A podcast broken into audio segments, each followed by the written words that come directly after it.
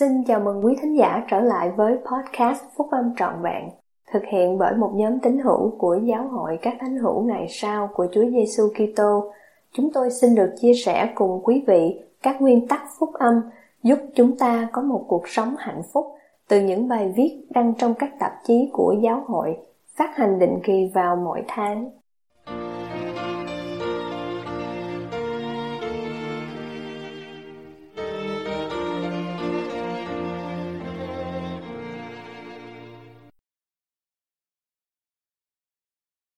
Chúa đã không quên các chị em đâu.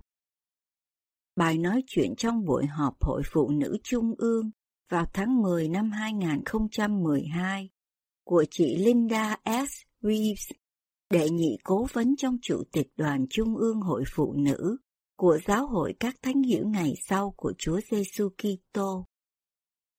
Khi gặp gỡ các chị em phụ nữ trên khắp thế giới, chúng tôi rất kinh ngạc trước sức mạnh của chứng ngôn của các chị em.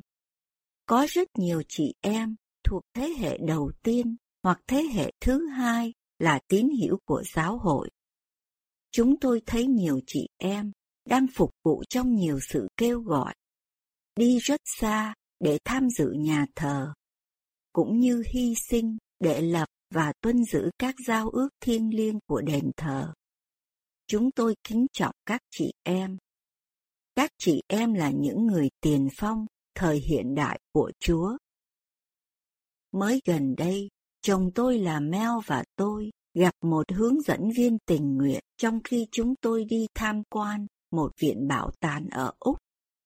Bà ấy là một phụ nữ đẹp lão, khoảng 70 tuổi. Chúng tôi biết được rằng Molly không có con cái và chưa bao giờ kết hôn. Bà là con một và cha mẹ bà đã qua đời nhiều năm rồi. Hai người bà con thân nhất của bà là hai người anh chị em họ, sống ở một lục địa khác. Bất ngờ, tôi cảm thấy chan hòa Thánh Linh đang làm chứng với tôi. Thể như Cha Thiên Thượng đang phán, Molly không cô đơn đâu, Molly là con gái của ta, ta là cha của Molly, Molly là một người con gái rất quan trọng trong gia đình của ta. Molly không bao giờ cô đơn đâu. Một trong số những câu chuyện ưa thích của tôi từ cuộc đời của Đấng Cứu Rỗi là câu chuyện về Lazarơ. Thánh thư cho chúng ta biết rằng Chúa Giêsu yêu Ma-thê, em người Ma-ri và anh người Lazarơ. Chúa Giêsu được nhắn tin là Lazarơ đau nặng, nhưng Chúa Giêsu không đến ngay lập tức. Ngài ở lại thêm 2 ngày nữa, nói rằng bệnh này vì sự vinh hiển của Đức Chúa Trời, hầu cho con Đức Chúa Trời bởi đó được sáng danh. Khi nghe Chúa Giêsu sắp tới, Ma-thê đi đón Ngài, kể cho Ngài nghe điều đã xảy ra. Lazarơ đã chôn trong mộ 4 ngày rồi. Ma-thê buồn bã chạy về nhà để nói cho Mary biết rằng Chúa đã tới. Lòng nặng trĩu ưu phiền, Mary chạy tới Chúa Giêsu, xấp mình xuống chân Ngài và khóc. Chúng ta được cho biết rằng Đức Chúa Giêsu thấy Mary khóc, bèn đau lòng cảm động và hỏi họ đã chôn Lazarơ ở đâu.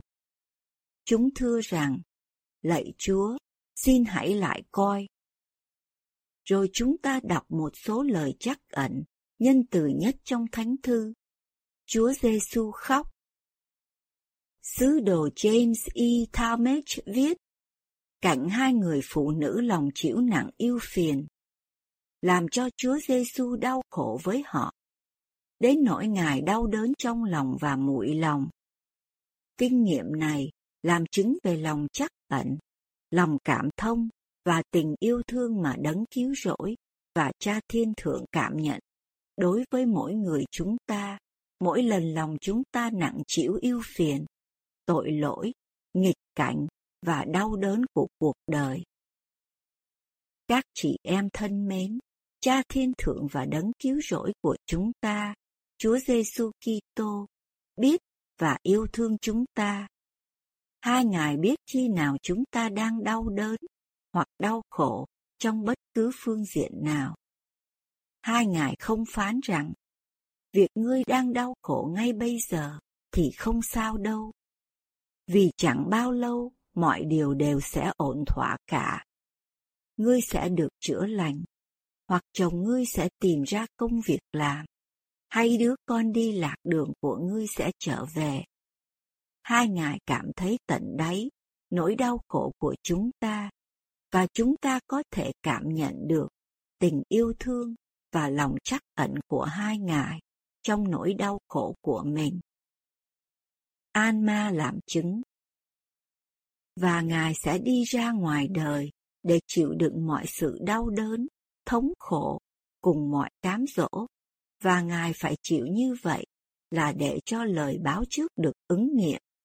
Lời đó là, Ngài sẽ mang lấy những đau đớn và bệnh tật của dân Ngài, và Ngài sẽ nhận lấy những sự yếu đuối của họ để cho lòng Ngài tràn đầy sự thương xót, để Ngài có thể, theo thể cách xác thịt, mà biết được cách giúp đỡ dân Ngài theo những sự yếu đuối của họ. Khi chúng ta tự hỏi là mình có được Đấng cứu rỗi và Cha Thiên Thượng biết đến không? Hoặc Hai Ngài biết rõ mỗi người chúng ta như thế nào? Thì chúng ta có thể nhớ tới những lời của Đấng cứu rỗi phán với Oliver Cowdery. Nếu ngươi muốn có thêm bằng chứng khác, thì ngươi hãy hồi tưởng lại đêm mà ngươi đã cầu khẩn ta trong lòng ngươi, để cho ngươi có thể biết về sự thật của những điều này. Đấng cứu rỗi đã phán từ lúc đầu, không một ai khác ngoài Thượng Đế biết được những tư tưởng của ngươi và những ý định trong lòng ngươi. Đấng cứu rỗi nhắc Oliver nhớ rằng, Ngài biết mọi chi tiết về lời cầu nguyện khẩn thiết đó, và ghi nhớ giờ chính xác của chính đêm đó. Cách đây nhiều năm, chồng tôi mắc phải một căn bệnh rất hiếm. Nhiều tuần trôi qua và anh càng ngày càng bệnh nặng thêm, và tôi càng tin chắc rằng anh sắp chết. Tôi không nói cho ai biết về nỗi sợ hãi của mình. Chúng tôi có một gia đình đông con, tuổi còn nhỏ, và một cuộc hôn nhân vĩnh cửu tràn đầy tình yêu, cũng như ý nghĩ sẽ mất chồng và một mình nuôi con, làm lòng tôi cảm thấy cô đơn, thất vọng và còn tức giận nữa. Tôi hổ thẹn để nói rằng tôi đã lìa xa Cha Thiên Thượng. Tôi bỏ cầu nguyện trong nhiều ngày. Tôi bỏ hoạch định. Tôi khóc. Cuối cùng, tôi dần dần nhận ra rằng tôi không thể nào làm điều này một mình. Lần đầu tiên trong nhiều ngày, tôi quỳ xuống và trút lòng mình lên Cha Thiên Thượng, khẩn nài sự tha thứ vì đã quay lưng lại với Ngài, thưa với Ngài về tất cả những cảm nghĩ sâu thẳm nhất của mình, và cuối cùng khóc rằng nếu đây là điều Ngài thật sự muốn tôi phải làm, thì tôi sẽ làm. Tôi biết Ngài đã có một kế hoạch cho cuộc sống của chúng tôi. Trong khi tôi tiếp tục quỳ xuống và trút lòng mình lên Ngài, thì một cảm giác dịu dàng nhất, bình an nhất, đầy yêu thương, bao phủ cả châu thân tôi. Thể như một cái mền, yêu thương đang phủ lên khắp người tôi. Thể như tôi có thể cảm thấy Cha Thiên Thượng đang phán. Đó là tất cả những gì ta muốn biết. Tôi quyết tâm không bao giờ xa lánh Ngài nữa. Dần dần, và kỳ diệu thay, chồng tôi bắt đầu khỏe hơn, cho đến khi anh được hoàn toàn bình phục. Nhiều năm về sau, vợ chồng tôi quỳ xuống bên đứa con gái 17 tuổi của mình và khẩn cầu cho nó được sống. Lần này, câu trả lời là không, nhưng cùng một cảm nghĩ yêu thương và bình an đó mà Đấng cứu rỗi đã hứa cũng mạnh mẽ.